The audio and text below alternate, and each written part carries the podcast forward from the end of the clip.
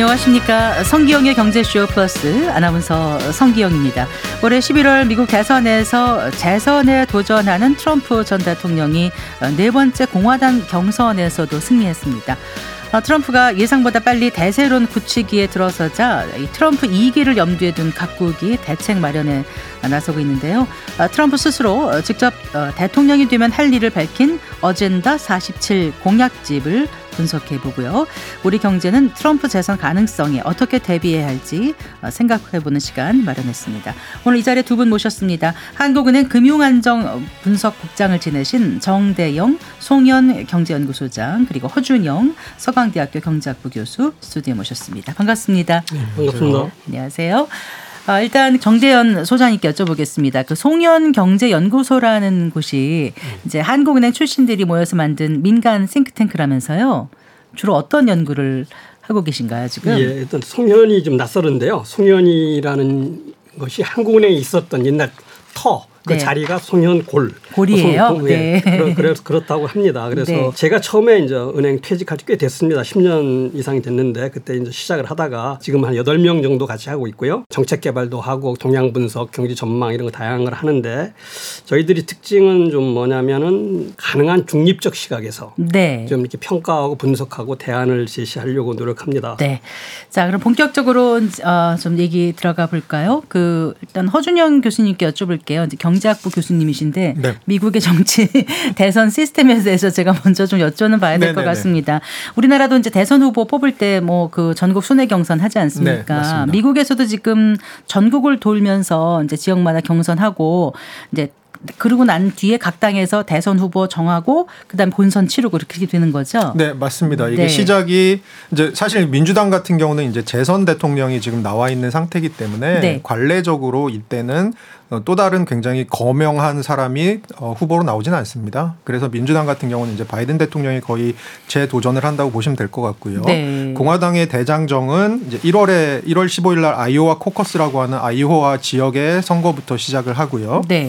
공화당의 총 선거인단이 한 2,500명 정도 대의원이 있습니다. 네. 이 대의원 중에 절반 어, 더 많이 한 명이라도 더 대의원을 많이 확보하는 후보가 이제 공화당 최종 후보가 되는데요. 네, 네. 지금 현재로서는 네 군데 대 어, 지역 선거를 했고요. 네. 그리고 이게 차츰 진행되다가 언제가 굉장히 중요한 분기점이 되냐면 3월 5일에 있을 Super Tuesday라고 하는 어, 슈퍼, 슈퍼 화요일이 네. 이제 분기점이 됩니다. 왜요? 요때는 전국에서 동시다발적으로 아주 많은 곳에서 선거가 음. 공화당 선거가 치러지고요. 네. Super Tuesday까지가 되면 총 그 대의원 2,500명 정도의 대의원 중에 44%가 결정이 됩니다. 그래서 네, 사실상 네. Super Tuesday 정도가 되면 어느 사람이 공화당의 후보로 다음 대선에 나갈지가 어, 거의 결정이 된다고 보시면 되고요. 네. 이러, 이러고 나서 7월 중순이 되면 이제 그 위스콘신주의 밀워키라는 곳에 모여서 공화당이 전당대회를 해서 네, 공화당 네. 후보를 추대하고요. 네. 그 다음에 한 달 후인 8월 중순에는 민주당 정, 전당대회가 시카고에서 열립니다. 네. 거기서 민주당 후보가 추대돼서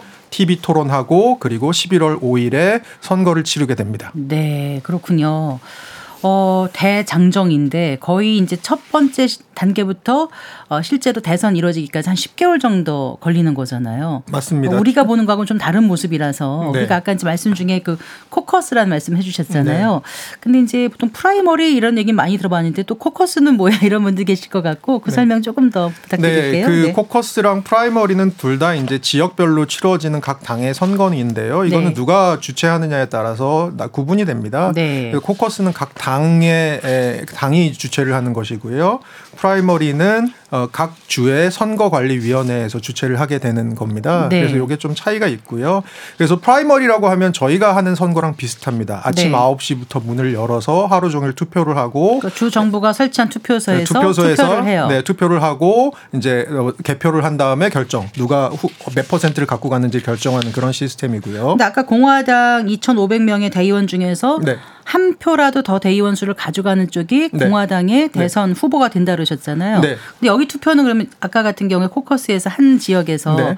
몇 명이 지금 투표를 해가지고 대의원 네. 확보를 몇 명을 하는 거예요? 그거는 지역마다 다릅니다. 네. 지역의 인구별로 네. 인구 중에 또 공화당원이 몇 명인지 그리고 이것이 어 공화당 중에 몇 원 중에 몇 퍼센트가 누구에게 투표를 하는지에 따라서 배분을 하고요. 네. 이게 조금 다른 점은 저희 미국 선거를 보면 대통령 선거를 보면 사실은 어떤 주는 그 선거 인단을 전부 다 이긴 쪽이 갖고 가는 거잖아요. 네. 근데 이제 코커스나 프라이머리는 좀 다른 게 어, 얻은 표대로 프로포 그딱 그 비율대로 이제 대의원을 갖고 가는 그런 시스템이 약간 다르고요. 네. 그래서 프라이머리는 제가 아까 말씀드린 대로 저희가 이제 9시에 문 열어서 투표장 가서 투표하는 그런 시스템 우리와 비슷한 시스템이라고 생각하시면 되고요. 네, 네. 코커스는 크게 보면 아, 좀 다릅니다. 오후 한 7시쯤 모이고요. 네. 모이면 이제 캡틴이라는 사람들이 있습니다. 예를 들어서 음. 어, 트럼프 캡틴 그리고 니키 헤일리 캡틴 이런 사람들이 있어서 네, 한 3분 정도 왜 자기 후보가 당선이 돼야 되는지를 설명을 하고요. 네, 연설을 하고요.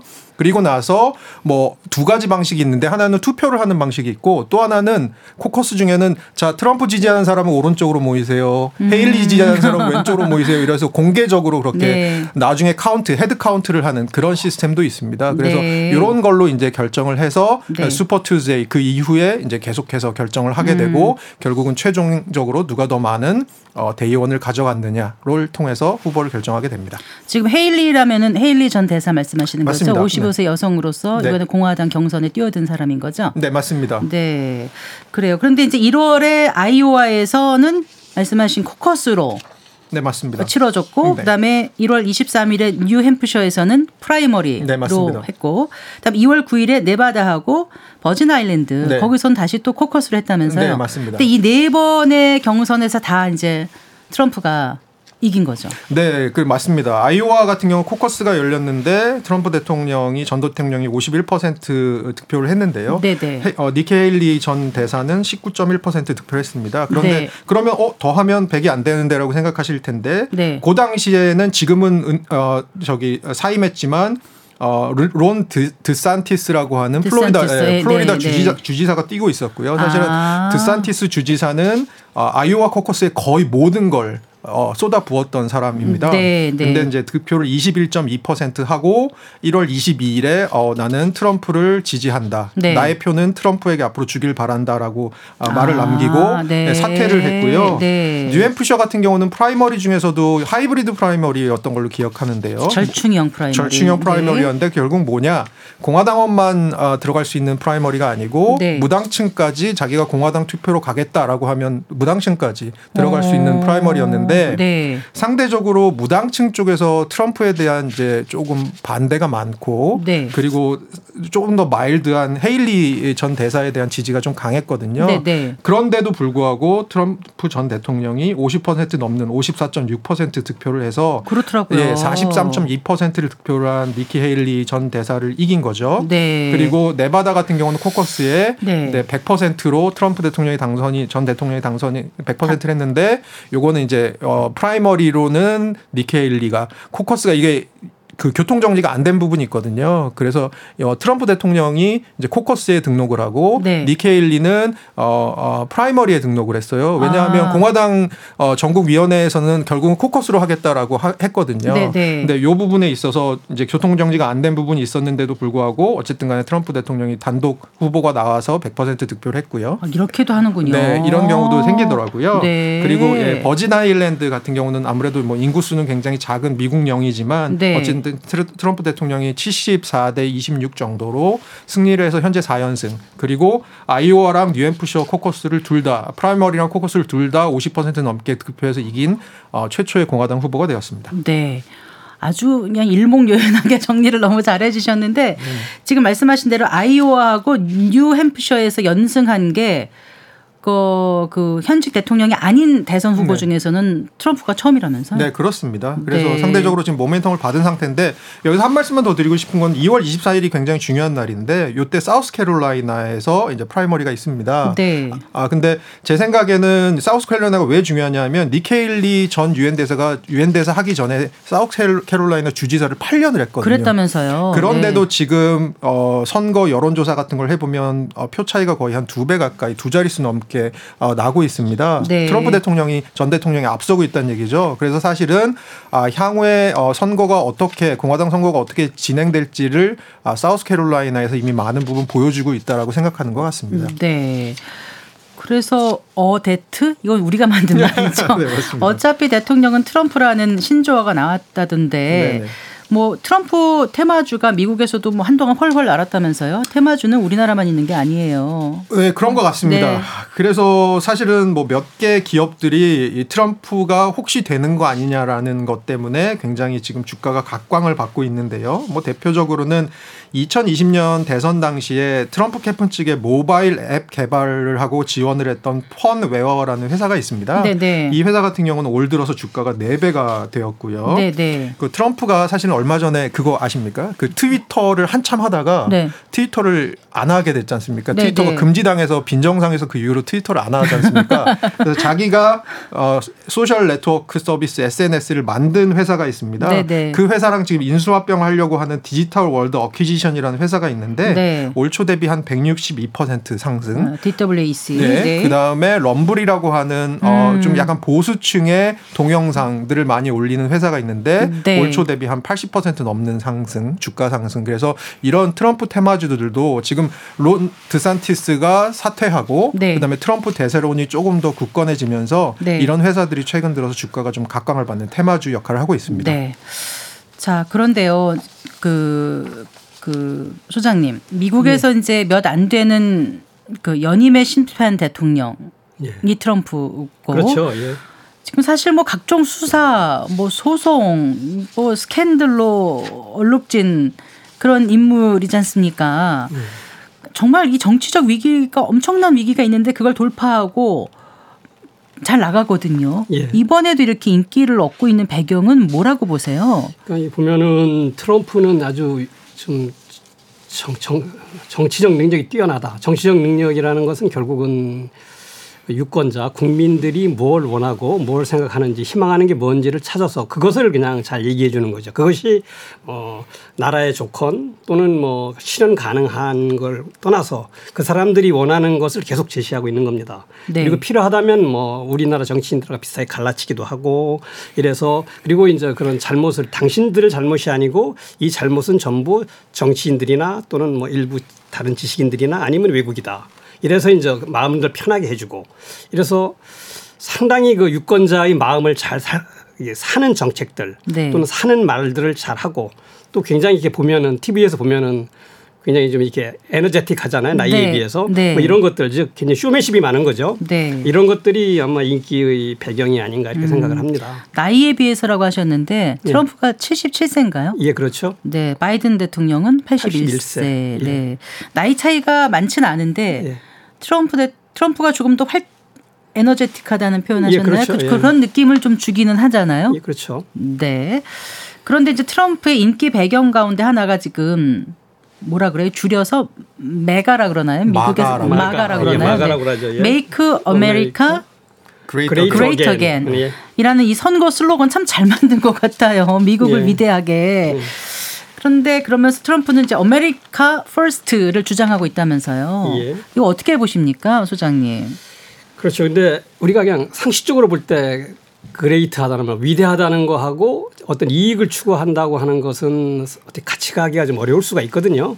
그래서 미국을 위대하게 만든다는 것하고 또 미국 America First에서 미국 이익을 앞세운다라고 하는데 미국보다 잘 사는 나라이 많잖아요. 산유국도 있고 그다음에 그 유럽에도 보면 소국들이 많아요. 노르웨이, 스위스, 뭐 여기 룩셈부르크 그 이런 데들 1인당 국민들이 굉장히 높은 나라들인데 네. 이런 나라들은 위대하다고 안 하거든요. 잘 살기는 하지만은 이게 좀 상충되는 역할을 어떻게 할 수 있을까? 현실에 가서는 굉장히 상충이 될 게 많습니다. 그 조금 구체적으로 들어간다면은 미국이 경상수지 적자를 많이 내잖아요. 네네. 수출을 적게 해서 그런데 이제 미국이 기축통화국이잖아요. 달러가. 그러면 기축통화국은 당연히 경상수지 적자를 내줘야만 다른 그 돈이 해외로 나가서 다른 나라에서 그 달러를 많이 쓰죠. 달러를 쓸 수 있죠. 만약에 네. 미국이 경상수지가 흑자가 난다면 네. 다른 나라는 달러 구경하기가 어렵죠. 네. 그럼 달러가 아닌 다른 것을 기축통화로 써야 한다는 욕구가 나올 수가 있고 주장이 나올 수 있습니다. 그래서 미국을 위대하게 한다는 것 하고 미국을 America First가 제가 볼 때는 그러니까 뭐 맞는 것도 있겠지만 안 맞는 부분들이 많이 발생할 수 있다. 현실 대통령이 됐을 때는. 그게 어떻게 그것을 앞으로 조화시켜 나갈 것인가. 조금 더 부연 설명을 해 주시겠어요, 교수님? 그러니까 그 미국이 great한 거하고 미국이 first하고 하고 그게 왜그 상충이 되는지 제가 조금 이해를 다지 못했어요. 네. 어, 미국이 great하다라는 걸 하려면 네. 어, 미국에서 달러가 밖으로 빠져나가야 됩니다. 달러의 지배력이 높아야 됩니다. 네. 예를 들어서 지금 소장님 말씀하신 걸 제가 이해한 바로 가면요. 네, 네. 그런데 지금 트럼프가 하고 있는 정책들은 네. 미국에 있는 리소스들 자원들을 미국 안에 묶어두겠다라는 음, 게 트럼프가 하고 있는 네, 정책이니까 네. 크게 보면 그런 의미에서 지금 상충이 좀 벌어지고 있다라는 식으로 네. 저는 이해를 했던 거고요. 네. 그리고 이제 소장님 말씀에 제가 조금 더 인구학적인 최근 들어서 미국의 논의들을 조금 보면 네.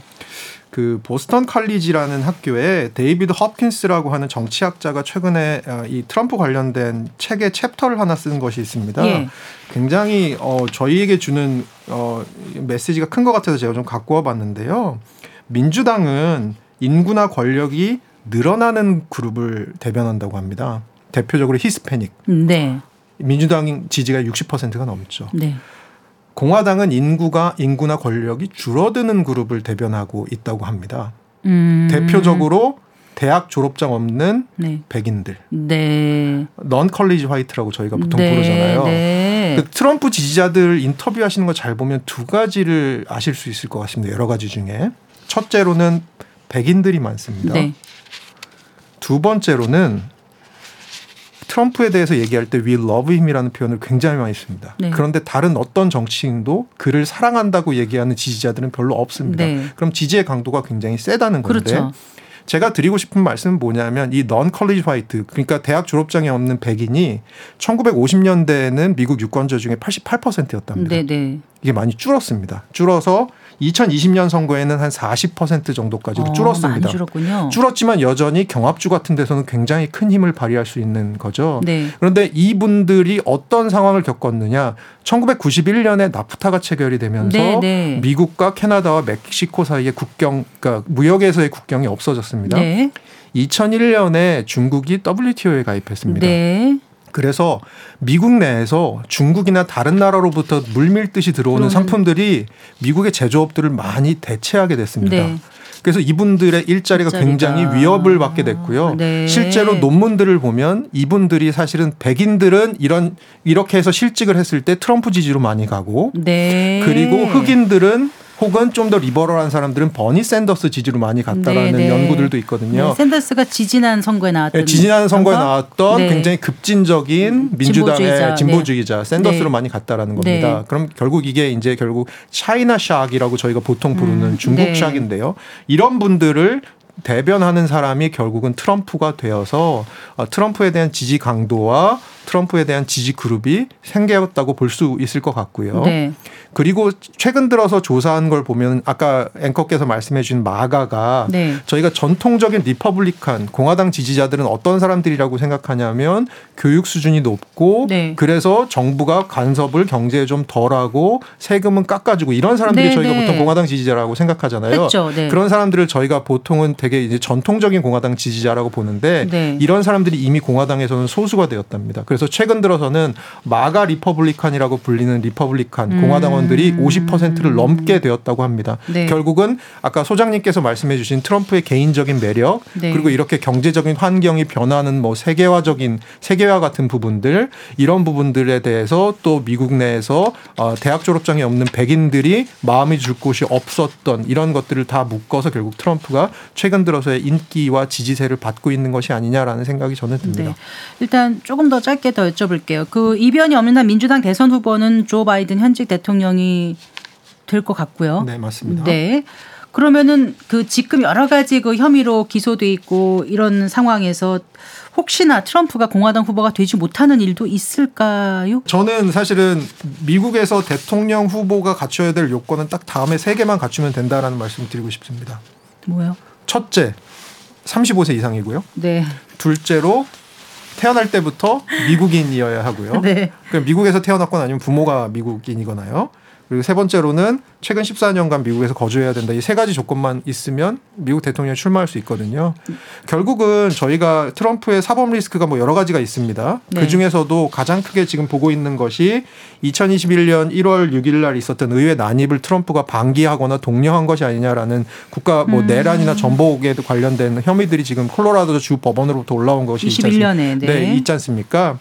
그런데 사실은 요게 지금 어디로 가 있느냐면 미국의 대법원으로 연방 대법원으로 가 있습니다. 네, 네. 근데 연방 대법원이 사실은 그 가장 개입하기 싫어하는 것이 결국은 정치에 연방 대법원이 뭔가 어, 결정을 하는 것을 하기 싫어합니다. 가장 대표적인 예로는 가장 최근에는 2000년에 어 있었던 어, 부지, 부시 대통령 후보랑 엘고어 사이에 플로리다에서 재검표 사건 있었는데 네, 네. 연방 대법원이 결국은 재검표 할 필요 없다라는 식으로 우리는 음. 이것에 개입하지 않겠다라고 아, 판결 야, 내린 적이 인용 기각 이런 거 안 하고 네, 안 하고요. 네. 왜냐하면 그 당시에 플로리다의 선거 그 투표용지가 너무 복잡해서 어 재검표를 좀 요구하는 엘고 측의 요구가 있었는데 그거를 기각을 했거든요. 네. 그래서 제 생각에는 이번에도 예, 미국 대법원은 어, 선거에 개입하지 않는 방향, 즉 유권자들이 선택할 일이지 이것을 법으로 사법적으로 어, 결정할 일은 아니다라는 판결을 내릴 것 같고요. 그런 측면에서는 저는 예, 트럼프 어, 후보가 대통령 후보로 나오는 데는 큰 장애는 없을 것이라고 보고 있습니다. 알겠습니다. 아, 지금까지 미국 대선 경선 판세 살펴봤고요. 어, 잠시 후에 미 대선 결과가 한국 경제에 미치는 영향에 대해서 본격적으로 얘기 나눠보겠습니다.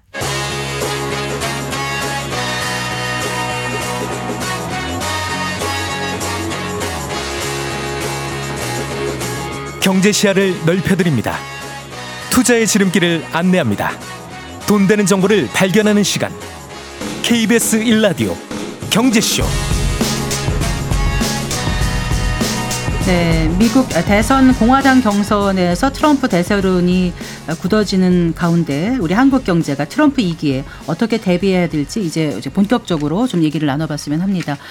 어, 미국 경제가 이제 우리나라를 비롯해서 전 세계에 미치는 영향이 워낙 크지 않습니까?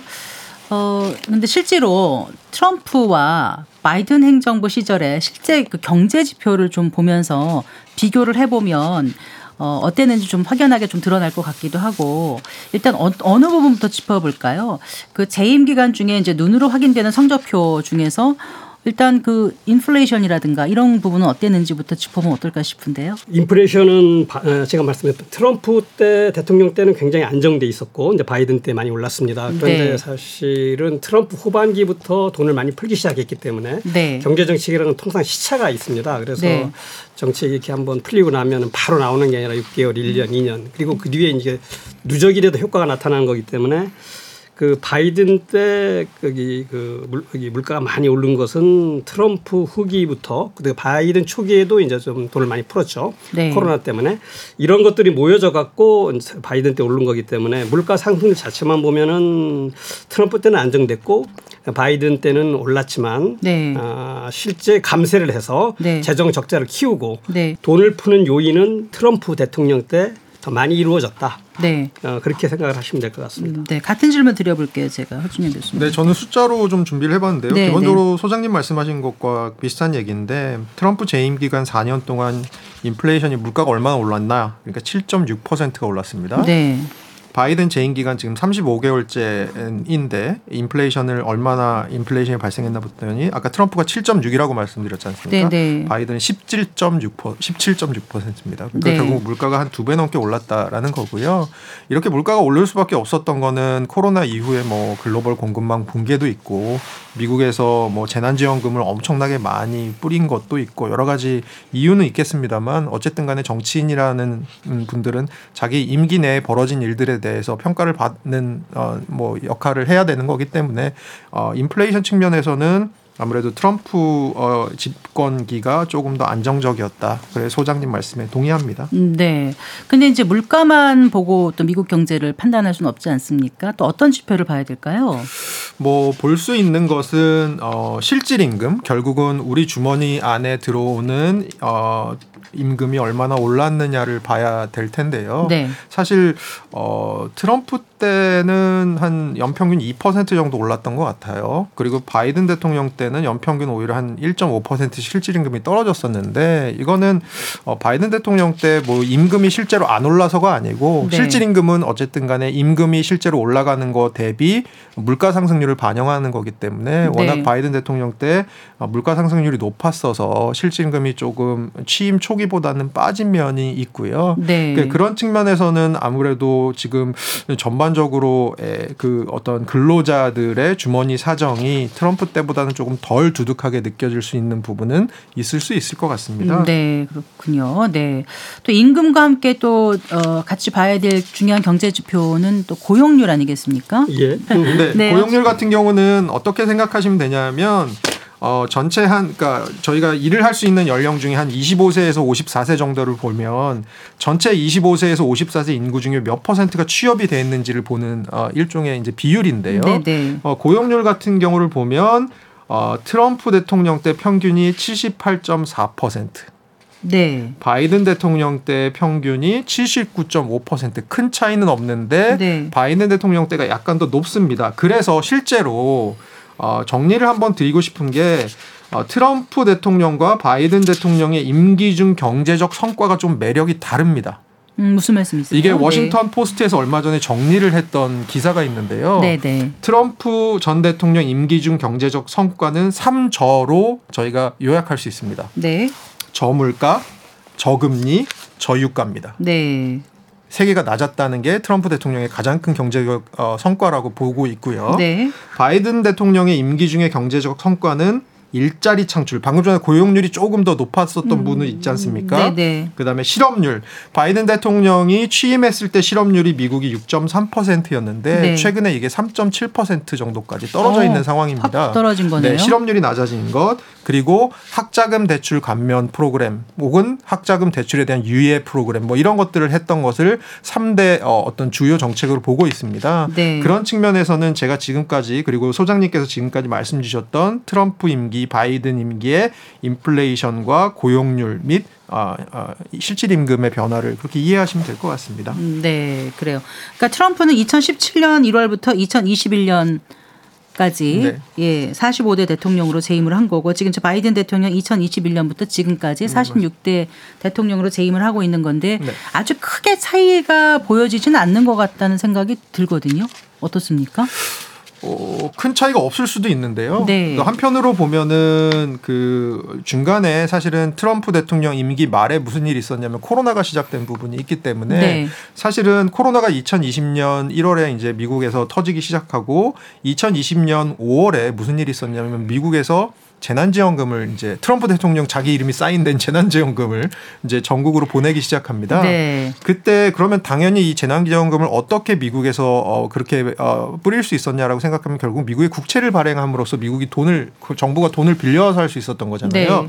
실제로 트럼프 대통령 때랑 바이든 대통령 때 미국의 어떤 그 국가 채무 같은 것들이 얼마나 늘었느냐, 네. 국채 발행량이나 전체 시장에 돌고 있는 국채량이 얼마나 늘었느냐 보면 트럼프 대통령 4년 임기 때는 한 50% 정도 늘었습니다. 미국 국채 그러니까 시장에 돌고 있는 미국 국채가 네. 네 바이든 대통령 때는 이제 20% 정도 늘어서 실제로 최근 들어서 작년에 어. 저희가 그런 거 혹시 기억하실지 모르겠습니다. 미국 어, 의회에서 막 부채 한도 협상에서 협상이 결렬돼서 연방 정부가 셧다운을 하네 뭐 이런 맞아요. 얘기 했었죠. 네. 네. 이게 결국은 굉장히 미국 그 정부의 부채가 많이 늘어나 있기 때문에 높은 상태에서 지금 간당간당하게 유지되고 있는 부분이 있어서 그렇거든요. 네. 그런 부분들에 있어서는 뭐 어떻게 보면 트럼프 대통령 때가 좀 미국 부채가 많이 늘어난 시기라고 볼 수도 있을 것 같습니다. 음, 네. 트럼프는 재임 기간에 주식 시장 그 활성화를 대통령직 성적표의 하나로 언급하곤 하는데 실제로 주식 시장을 좀 비교를 해볼까요? 네. 정대영 소장님. 네.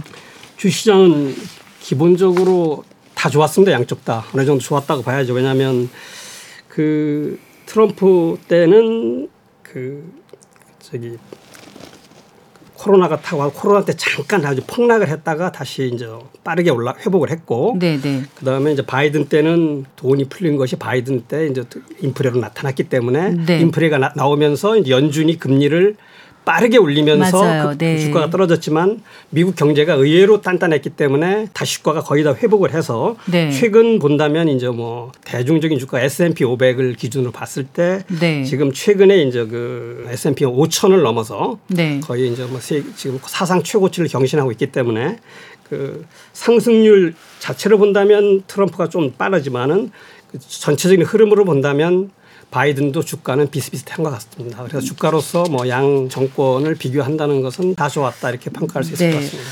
최근에 미국 경제 상황은 어떻게 보세요, 소장님?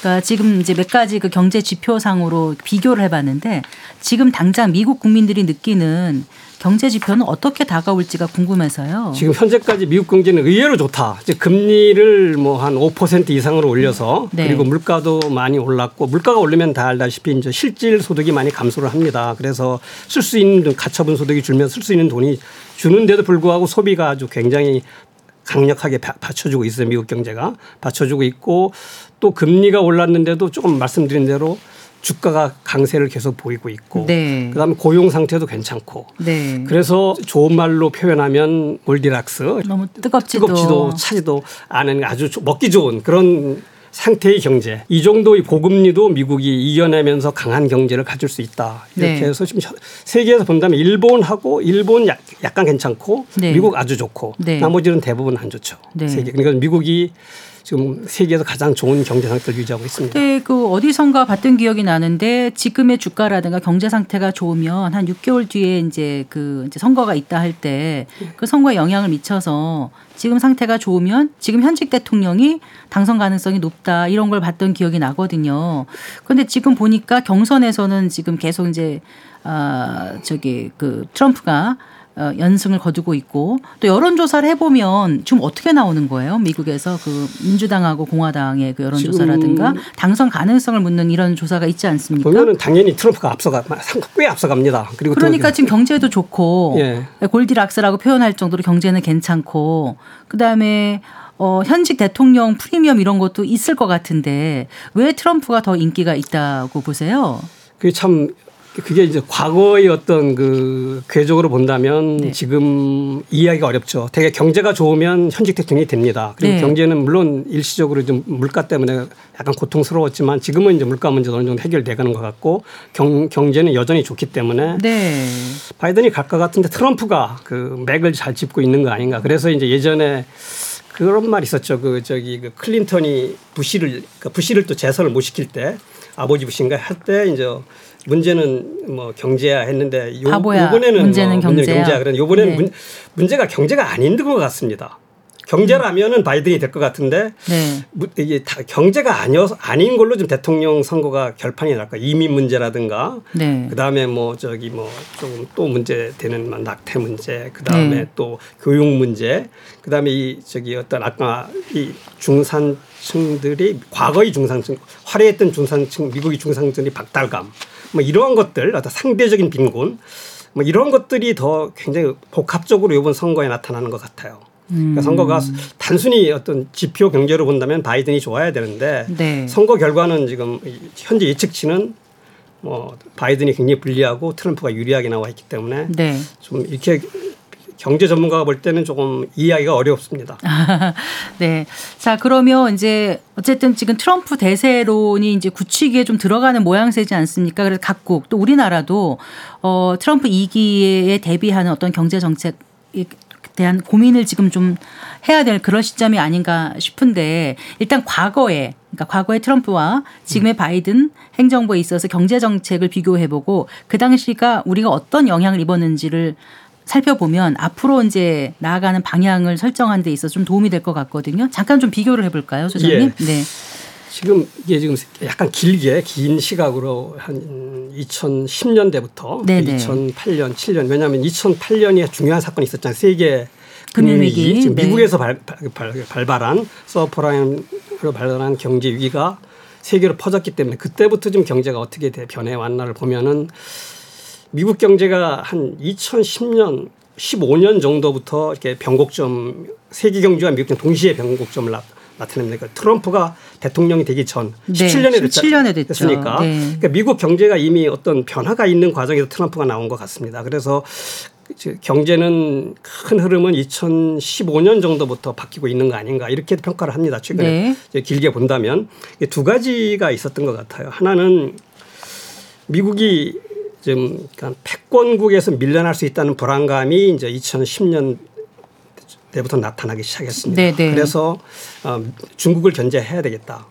트럼프가 많이 했잖아요. 대통령이 되고 막 중국을 막 때렸잖아요. 네. 그리고 바이든이 대통령이 되고 나서 중국이 좀 좋아질 거라고 했는데 더 세련되게 네. 그냥 안 때리는 듯 하면서 더 세게 때렸습니다. 바이든은. 사실 그 바이든 집권기가 특별히 트럼프 때와 달라진 거 없다. 없죠. 오히려 트럼프 이기다. 이렇게도까지 예. 그러니까 얘기를 하더라고요. 결국은 이, 이 그 중국의 패권을 규제 막아야 되겠다는 것은 트럼프나 바이든은 똑같다. 그건 네. 이미 2010년 15년 정도부터 미국 내부에서 시작된 거다. 네. 이렇게 이제 봐야 되고 네. 또 하나는 어떤 게 있냐면 첫 번째 문제고 두 번째는 중국 경제가 변하기 시작했습니다. 네, 네. 중국 경제가 이제 2015년 정도부터 빠르게 변해서 과거에는 이제 뭐 우리나라 부품 같은 거 갖다가 가공이나 해서 팔고 네. 뭐 이렇게 하던 거였는데 이제 2015년부터는 중국도 이렇게 단순 중 가공 수출 이런 거보다는 그 부가가치를 높이는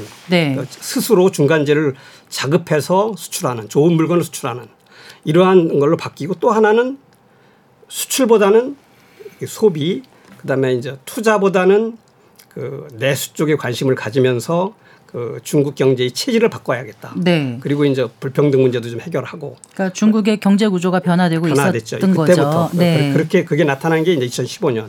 그것이 이제 결국 세계 경제 영향을 미쳤기 때문에 트럼프 바이든 대통령 바뀐 것과 때문에 이렇게 바뀐 것보다 이런 큰 흐름 속에서 본다면 별 차이가 없다. 네. 두 대통령 간에. 그러니까 패권을 두고 미 중이 이렇게 이제 뭐 겨루기를 하고 있는 가운데 예. 우리 경제가 이제 어쨌든 양쪽 에 에서 영향을 받을 수밖에 없는 상황이잖아요. 그렇죠. 근데 이제 트럼프가 당선이 되면 앞으로 어떻게 될 것인가, 세계 질서가 어떻게 될 것인가, 그걸 좀 생각을 해봐야 될 것 같은데 이번에 그렇죠. 트럼프가 지금 내놓은 게 어젠다 47. 이 47이 그 47대 대통령이란 뜻이라면서요? 네, 맞습니다. 네. 네. 그래서 어젠다 47을 보면 네. 이제 우리가 어떻게 가야 될지 좀 미리 좀 가늠을 해볼 수 있을 것 같거든요. 네네네. 네, 네. 네. 일단 어 일기와 얼마나 비슷할지 아니 얼마나 더 강하게 나갈지 이런 게 좀 궁금하거든요. 그 얘기 좀 해주시겠어요? 뭐 저는 이제 정치학자는 네. 아닙니다만 네. 그 거기에 정치 정치 부분 빼고 네네네 뭐 미국은 네, 미국은 네, 경제 그러니까 정치를 왜 말씀을 드렸냐면 미국은 재선을 하면 삼선은 없으니까요. 그러니까 앞에 일기랑은 좀 다를 수 있는 부분도 있을 것 같다. 하지만 기본적인 네. 공약을 어젠다 47을 보면 아, 기존의 트럼프가 생각하던 구상하던 경제 정책과 크게 다르지 않습니다. 그래서 음.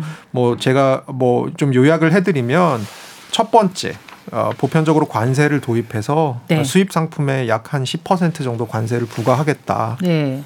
두 번째 트럼프 상호 무역법이라는 것을 제정하겠다. 네, 그래서 네. 지금 미국에 들어오는 제품이 있는데 그나 미국이 그 나라의 제품을 수출할 때 관세가 서로 안 맞으면 똑같이 하겠다. 관세를 똑같이 하고 그 나라에서 그렇게 안 해주면 네. 미국도 보복 관세하겠다. 네. 그래서 어, 호혜롭게 관세를 맞추겠다라는 게두 네. 번째. 예. 그 다음에 바이든 정책 중에 뭐 그린딜 같은 정책들 이런 거 다 폐기하겠다. 네. 그 다음에 대중국 정책은 이제 중국의 최혜국 대우 같은 거 박탈하고 네. 그리고 미국 기업이 중국 기업이 미국에서 굉장히 중요한 어떤 이런 그 어, 것들을 담당하지 못하도록 네. 아, 대중국 투자 규제 같은 거 하겠다라는 게 무역 경제 측면에서의 정책이고요. 예.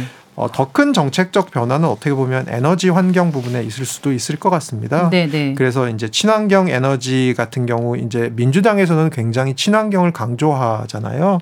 그런데 그러다 보니까 아까 제가 잠깐 말씀드렸듯이 미국 내에서 반발이 일어나더라는 거죠. 어떤 반발이냐면 전통적으로 화석 연료를 채취하거나 네네. 네. 아니면 화석 연료를 많이 쓰는 산업들을 규제가 들어가서 그쪽에 일자리가 네. 없어지게 되는 거죠. 네, 이런 것들을 이제 규제를 다시 풀겠다. 그래서 되도록 싸게 발전도 하고 싸게 전기도 만들고 싸게 예, 싼 쪽으로 이제 생산 쪽을 가겠다. 특히 에너지 부분에서 네. 그 다음에 마지막으로 말씀드릴 수 있는 거는 이제 전기차랑 기후 정책을 철회하겠다. 그래서 네. 전기차 지금까지 너무 여기에 우리가 조금 지나치게 전기차에다가 지금 투자를 많이 한 것 같은데 요거 전기 자동차 요거 다시 좀 slow 하겠다. 네. 그다음에 기후 정책은 파리 협정 탈퇴 같은 거 하고 기후 정책 다시 처리하겠다. 이런 정도로 요약할 수 있을 것 같습니다. 네. 자, 그러면 소장님 일단 음. 미국의 보호 무역주의가 강화되는 거죠? 그렇죠. 네. 네. 좀 더 전망을 해 주세요. 그 보호 무역주의가 강화가 되면 이게 우리 경제는 어떤 영향을 줄지? 한국 일단 네. 뭐 그걸 먼저 한국 경제부터 한국 경제는 우리가 2010 2년인가 미국과 그 FTA가 발효돼 있습니다. 그러니까 네. 그런데 그렇기 때문에 지금 양국에는 관세가 거의 없을 겁니다. 어, 우리 한국의 경우에는 한 99% 정도 우리가 미국으로 수입하는 거는 관세가 없고요. 그다음 우리가 미국으로 수출하는 건 물건의 경우에 한 100% 관세가 없어요. 네. 그러니까 우리가 관, 미국 물건 들어온 관세가 있는 거는 농산물 일부일 겁니다. 그렇기 때문에 양국에서 이렇게 저기 그 미국이 주장하는 관세를 매기는 문제는 우리나라하고 미, 국 간에는 크게 문제가 없을 것 같은데 결국 이제 중국하고의 문제가 많이 발생하고 우리가 중국을 통해서 우회로 우회해서 네. 우리가 중간재를 중국에 보내서 중국에서 가공을 해서 미국으로 수출하는 것은 문제가 되거든요. 그런데 최근에 이제 우리 한국하고 중국과의 교역에서 보면은 네. 우리가 이제 중간재를 중국으로 보내서 그것을 다시 미국으로 수출하는 게 급격히 줄고 있습니다. 네. 그래서 이제 제가 볼 때는 트럼프가 와서 뭐 또 다른 어떤 정책을 할지 모르지만 현재 나와 있는 정책으로 볼 때는 그냥 무역 전체적으로는 큰 영향이 적고 산업별로는 영향이 클 것 같습니다. 왜냐하면 우리 저 허 교수님 말씀하신 대로 그 저기 전기차라든가 배터리 이런 쪽에서는 이제 문제가 생길 수 있고 또 다른 부분에서는 또 이익도 될 수 있고 네. 산업 간에서 문제가 생길 때는 어디가 좀 어려우면 다른 쪽은 또 도움이 될 수 있거든요. 네. 그래서 무역 자체를 본다면 전체적으로는 뭐 FTA 문제를 전체를 건들지 않는 한 한국과 중국은 한국과 아, 미국은, 미국은 큰 문제가 없고 오히려 중국이랑 관계된 데가 더 문제가 될 수 있다 이렇게 생각합니다. 어, 한미 FTA 뭐 개정을 요구한다든가 이런 압박 가능성은 없을까요? 아니, 당연히 있겠죠. 당연히 있는데 이제 네. 잘 대처해야 될 겁니다. 대처하는 방법은 이게 이제 한미 FTA는 장기적으로 보면은 이게 고기에 따라 다르지만 미국이 좀 이익을 봤을 것 같아요. 제가 볼 때는. 그래 그걸 잘 강조해야 하는 학자들이 네. 미국이 현재까지 미국이 이익을 받고 앞으로도 미국이 더 볼 거다. 네. 어? 그래서 그렇기 때문에 이제 FTA를 한 너희들이 손해다. 이것을 계속 선전을 해야 될 거고 또 하나는 미국 소비자들을 잘 설득해야죠. 결국 소비자들이 유권자잖아요. 네. 그러니까 소비자들이 더 비싼 물건, 더 나쁜 물건을 쓸 것이다. 이렇게 되니까 이제 그 FTA는 유지시켜야 되겠다. 뭐 이런 쪽으로 설득을 당연히 트럼프는 어떻게 손을 보려고 할 겁니다. 꼭 바꾸지 않더라도 자기네들 유리한 것을 갖기 위해서 협상 수단으로 트럼프는 그렇게 할 가능성이 있다 이렇게 생각이 됩니다. 어쨌거나 트럼프가 당선되면 미중 갈등은 더 심해질 거라는 가능성이 높다. 그런 분석이 많지 않습니까? 아닌가요? 네, 아무래도 예, 그 트럼프 대통령의 특징상 또 겉으로 굉장히 세게 때리는 정치적인 레토릭을 굉장히 또 중요하기 때문에 네, 네. 그리고 또 어떻게 보면 협상의 방식이라는 게 기본적으로 민주당의 지금 바이든 정부의 외교는 다자 외교 중심이거든요. 네, 그러니까 네. 뭐 편을 먹고 편끼리 지금 하는 그런 외교라면 네. 트럼프 대통령의 외교는 결국 1대1 테이블 외교거든요. 그런 측면에서 직접적인 압박들이 조금 더 뭐 중국이나 우리나라에 들어오는 것들은 분명히 있어 보일 것 같다라는 생각입니다. 음, 네, 어떻게 보세요 그 부분은요, 소장님? 네, 맞죠, 맞습니다. 지금 저 그 지금 바이든이건 트럼프건 지금 앞으로 미국은 중국을 굉장히 견제하는 것은 확실합니다. 왜냐하면은 이것은 미국이 그 어떤 그 뭐 패권, 기축통화 이런 모든 것에 대해서 미국 이익을 지키는데 가장 그 어려운 대상이 중국이다라고 본 거기 때문에 네. 중국을 규제할 것입니다. 그런데 그 방식이 지금 어떻게 될 것이냐 나타날 것이냐가 중요하거든요. 결과가. 그래서 이제 그 세계의 어떤 무역은 크게 이제 블록화 어떤 분절화 이렇게 나눠질 가능성이 큰데 진영으로 음. 미국, 러시아 뭐 이런 데를 중심으로 한 하나의 블록이 생길 거고 또 나머지 뭐 미국, 일본, 한국, 뭐 대만, 뭐 이렇게 호주 이런 데를 낀 하나의 블록이 생기는데 네네. 네. 이것이 어떻게 이제 블록 간의 그 경계가 강하, 강하게 나타날 것이냐. 지금은 블록이 나타날 것인데 그걸 이제 조금 다른 말 분절화가 될 것 같은데 그것이 어떤 형태로 진행될 것인가는 아직 잘 모르죠. 그죠? 또 지금 가고 있으니까. 네. 그런데 그것이 강하게 나타나면서 또 이제 분절 그 블록 내에서는 어떤 형태로 나갈 것이냐. 분도, 블록 내에서는 서로 더 우리끼리 좀 더 친하게 하자. 우리끼리는 더 무역 더 편하게 하자. 이렇게 하면은 또 도움되는 점이 있지 않습니까? 음, 네. 그래서 블록 내에는 또 어떻게 될 것이냐. 그 블록 간에는 어떻게 이런 것들이 따라서 이제 앞으로 세계 무역이나 한국의 입장이 많이 바뀔 것 같습니다. 음, 조금 전에 그 허준영 교수님께서 그, 그 어젠다 47의 내용 중에서 저렴한 에너지 전기 제공 또 뭐 파리 협정 탈퇴 그다음에 뭐 보조금 그러니까 재생에너지 보조금 철폐라든가 이런 환경 규제 같은 것들의 각종 장벽을 없애는 이런 이제 얘기를 좀 해주셨잖아요. 그러면 우리나라 이 전기차와 배터리 산업에도 이게 나쁜 영향을 줄 것 같은데 제가 이번엔 저 정대웅 소장님께 여쭤볼게요. 그 네. 그 트럼프의 그 친환경 정책 폐기는 어떻게 보세요? 지금 선거 공약대로 끝까지 밀고 나갈지 일부 좀 수정을 할 수 있을지 이런 것도 궁금해서요. 지금 뭐 아젠다 47에 나온 거 보면 굉장히 강하죠. 그러니까요. 그런데 네. 현실은 그렇지 녹록치 않을 것이다. 우선은 IRA 인플레이션 감축법을 폐지하려면은 네. 법 폐지도 아마 그 의회를 통과해야 될 테니까 지금 대통령이 결정할 수 있는 사항은 아닐 것 같아요. 그러니까 법을 폐지하는 게 그러니까 그런 문제도 남아 있고 그 기술적인 문제고요. 네, 네. 또좀 보면은 지금 다 느끼다시피 기상 이변, 기후 변화는 이건 여기 세계적인 문제입니다. 그래서 네. 트럼프가 이 문제를 거슬리면서 자기가 저 친환경이나 파리 협약 탈퇴를 강하게 나간다면 잘못하면 이제 미국이 그 왕따를 당할 수 있죠. 그러니까 이제 미국이 아까 말한 대로 그래 자기 이익은 도움이 될지 모르지만 그레이트한 미국이 될 수는 없을 가능성이 크죠. 네. 그래서 다른 사람 욕을 할 테니까 네. 다른 나라들이 이거 환경 문제는 그리고 또 미국 국내에서도 환경의 피해를 받는 사람들이 많이 나타날 겁니다. 지금 기상기 변이 많이 미국 내에 나타나고 있으니까. 네, 네. 그래서 저는 그 친환경적인 정책의 포기는 하겠지만 그 생각보다는 광범위하게 나타나지는 않을 것 같다 음. 이렇게 생각을 합니다. 그래요. 기후 변화 심각성은 뭐 미국인들도 충분히 느낄 만큼 지금 그렇죠? 기상 네. 이변에 많이 노출돼 있어서 사실 언제든 대재앙으로 닥칠 수 있는 단계에 있기 때문에 완전히 무시하고 넘어가긴 좀 어려울 것 같기도 하고 뭐 또 글로벌 친환경 정책도 만약에 중국 같은 경우도 지금 전기차도 많이 하면서 이산화탄소 감축에 무척 애쓰는 모양새인데 어, 그런 또 의식을 안 할 수도 없을 것 같다는 생각도 드네요. 근데 교수님 그 트럼프가 이제 부동산 개발업자 출신이지 않습니까? 여기 어젠다 47에 그 부동산 개발 프로젝트 들어갔죠. 네, 맞습니다. 어떤 게 있어요? 이게 이름이 네. New Quantum Leap라는 아주 어려운 이름을 갖고 있는데요. 이게 네. 뭐 양자 점프 같은 거예요. 그러니까 양자 역학에서 어. 얘기하는 네. 불연속적인 점프, 뭔가 비약적인 점프 이런 걸 얘기하는 상상하지 못했던 네, 비약적인, 비약적인 그런 네, 점프를 네. 얘기하는 건데요. 이게 뭐냐면 미국의 아, 토지 미국은 굉장히 땅이 넓지 않습니까? 네. 근데 한 3분의 1을 연방 정부가 갖고 있다고 합니다. 그래서 이 중에 아, 부동산 개발업자들에게 요중에 한 0.5% 정도를 활용해서 미국 내 한 10개 정도의 신도시를 지정해서 개발하고 중산층들이 여기다 집을 자기 집을 가질 수 있게 해주겠다라는 오. 정책이 하나 있고요. 네. 그리고 이런 도시들을 이제 항공 모빌리티 혁명 그래서 수직으로 이착륙할 수 있는 그런 어떤 기기들을 이용해서 이런 것들을 연결하겠다라는 정책도 오. 발표했고요. 네. 거기다가 지금 미국 같은 경우 가보신 분들은 아시겠지만 도시들이 굉장히 노후화가 된 도시들이 많습니다. 그래서 이런 노후화가 된 도시들 도심지를 재개발하고 리모델링하겠다라는 정책까지 패키지로 나와 있는 엄청난 돈이 들어가고 시간이 걸리겠지만 일단 솔깃할 수 있는 그런 정책이겠네요. 네, 그리고 미국을 돌아다니다 보면 뉴욕 같은 데서도 트럼프 빌딩이 아주 많지 않습니까? 결국 트럼프라면 할 수 있을 거야라는 생각을 할 수 있게끔 하는 그런 음. 정책들인 것 같습니다. 네, 이걸 조금 더 좀 보완 네, 네, 소장님. 예, 예. 네.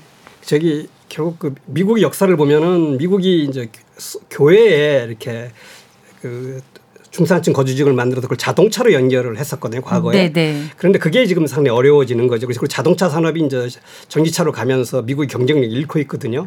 그걸 뛰어넘겠다는 겁니다. 트럼프의 생각은 그것을 이제 항공기를 이용해서 네. 그 아주 한 단계 더 가능성을 넘어서 여부를 떠나서 굉장히 진짜 매력적이고 멋있잖아요. 네. 그래서 들으면 그래서 이제 비행기를 통해서 새로운 도시를 교회에다 만들어서 거기에 중산층이 살아서 비행기로 너희 도시를 출근하라. 자동차처럼 탈 수 있는 비행기, 그렇죠. UAM 도심 교통 예, 항공인가요? 뭐 예. 그런 걸 한다는 굉장히 거죠. 멋있잖아요. 네, 우리도 뭐 용산에서 한다고 뭐 그런 네, 얘기 본 것 같습니다. 네.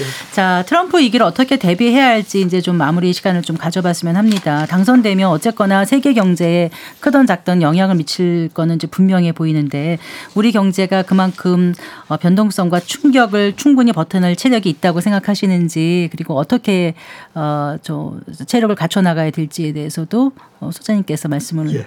해주시면 감사하겠습니다. 한국 경제의 규모로 보면 우리가 뭐 어디에다 내놔도 이렇게 좀 지지 않을 정도 충분한 규모가 됐기 때문에 웬만한 충격은 저희들이 버텨낼 수 있는데 우리 그런 체질이 덩치만 크다고 좋은 게 아니라 체질이 중요하지 않습니까? 네네. 체질이 네. 되느냐. 근데 한국 경제를 가만히 뒤돌아보면은 우리가 1997년에 그 IMF 사태가 나고 그 뒤에 이제 타이에 의한 개혁이 많았습니다. 네. 그 뒤에 이제 뒤에는 뒤져보면 개혁다운 개혁이 없었어요. 나라를 이렇게 바꾸는 변신하는 그 시간이 지나면서 나라는 바뀌고 사람 바뀌어서 새로 변하는 환경에 적응해야 되는데 우리가 개혁을 못했습니다. 그러니까 금융개혁, 조세개혁, 또 연금개혁 같은 거 우리는 지금 고령화되고 있기 때문에 네. 한국 연금제도 같은 건 지속 가능하지 못하거든요. 그리고 이런 개혁들이 계속 시간을 놓쳐왔기 때문에 체질은 좀 문제가 있을 것 같다. 그래서 지금 이걸 걱정이 많이 됩니다. 그래갖고 어, 트럼프가 이제 새로이 나온다면 우리 정치인들은 트럼프 못지않게 공부를 해서 우리가 뭘 바꿔야 하느냐. 바뀐 세계의 경제 환경 속에서 살아남으려면 네. 그러한 준비를 좀 해야 빨리 해야 된다고 생각을 합니다. 네. 다른 나라들도 지금 대비를 많이 하고 있을 것 같은데요. 네, 미국의 4대 교육국 중에 하나인 이제 독일이 네. 이미 어, 어떤 그 라인을 그래서 미국 의회나 트럼프 쪽 지지하는 그룹 쪽의 라인을 지금 만들어 놓고 대비를 하고 있고요. 뭐 그리고 뭐 일본 같은 경우도 전임 부총리를 지낸 아소다로 지금 자민당 부총재가 네. 얼마 전에 미국을 방문해서 예, 트럼프를 만나려고 했습니다만 만나진 못했고 트럼프 지지 그룹 등을 만나서 이제 어 우리는 어 항상 어 우방으로 남아 있다라는 또 다른 각인을 시켰던 경우도 있고요. 그래서 결과적으로 이제 전 세계에서 트럼프 2기의 가능성에 대해서 조금 조금씩 이제 준비를 하는 어 움직임들은 보이고 있는 상황 같습니다. 네. 그래요. 마지막으로 미국 대선 남은 일정에서 주목해야 될 관전 포인트 짚어주시고요. 이 시간 마무리하겠습니다. 네, 보통 저희는 이제 11월에 대선이 너무 중요한 이벤트이기 때문에 대선만 생각하는데요. 사실 올해 미국에서 상원 의원 100명 중에 3분의 1이 바뀌고 하원 의원 선거도 있습니다. 그리고 미국, 미국의 권력기관 중에 가장 힘이 센 권력기관은 대통령일 수 있습니다만 가장 중요한 권력기관은 아마 의회일 가능성이 큽니다. 그래서 의회가 특히 이번에 상원 의원 선거가 공화당이 좀 유리한 선거라고 보고 있거든요. 지금 51대 49로 민주당이 약간 앞서고 있는데 이게 구도가 바뀔 수도 있습니다. 그렇게 네. 됐을 때 우리나라에서도 이것들에 대해서 어떻게 준비를 할지 아, 공화당 의원들에게 미리 어, 어떻게 뭐 휴민트를 가동하거나 네트워크를 미리 확인하는 것들 이런 것을 통해서 앞으로 어, 잠재적으로 있을 수 있는 미국의 입법 사항들, 특히 우리나라에 영향을 줄 수 있는 통상 관련된 뭐 에너지 네, 관련된 네. 입법 사항들에 대해서 미리 조금 어, 신경을 쓸 수 있는 부분이 좀 있었으면 좋겠습니다. 네. 네, 오늘 두 분 말씀 잘 들었습니다. 고맙습니다. 네, 감사합니다. 네, 정대영 송현 경제연구소장 그리고 허준영 서강대학교 경제학부 교수와 얘기 나눠봤습니다. 네, 트럼프 2기에 대비해서 우리 한국이 어떻게 대비해야 할지 생각해보는 시간으로 꾸며봤습니다. 함께해 주셔서 고맙습니다. 성기영의 경제쇼 플러스 오늘 순서 여기까지입니다. 저는 아나운서 성기영이었습니다.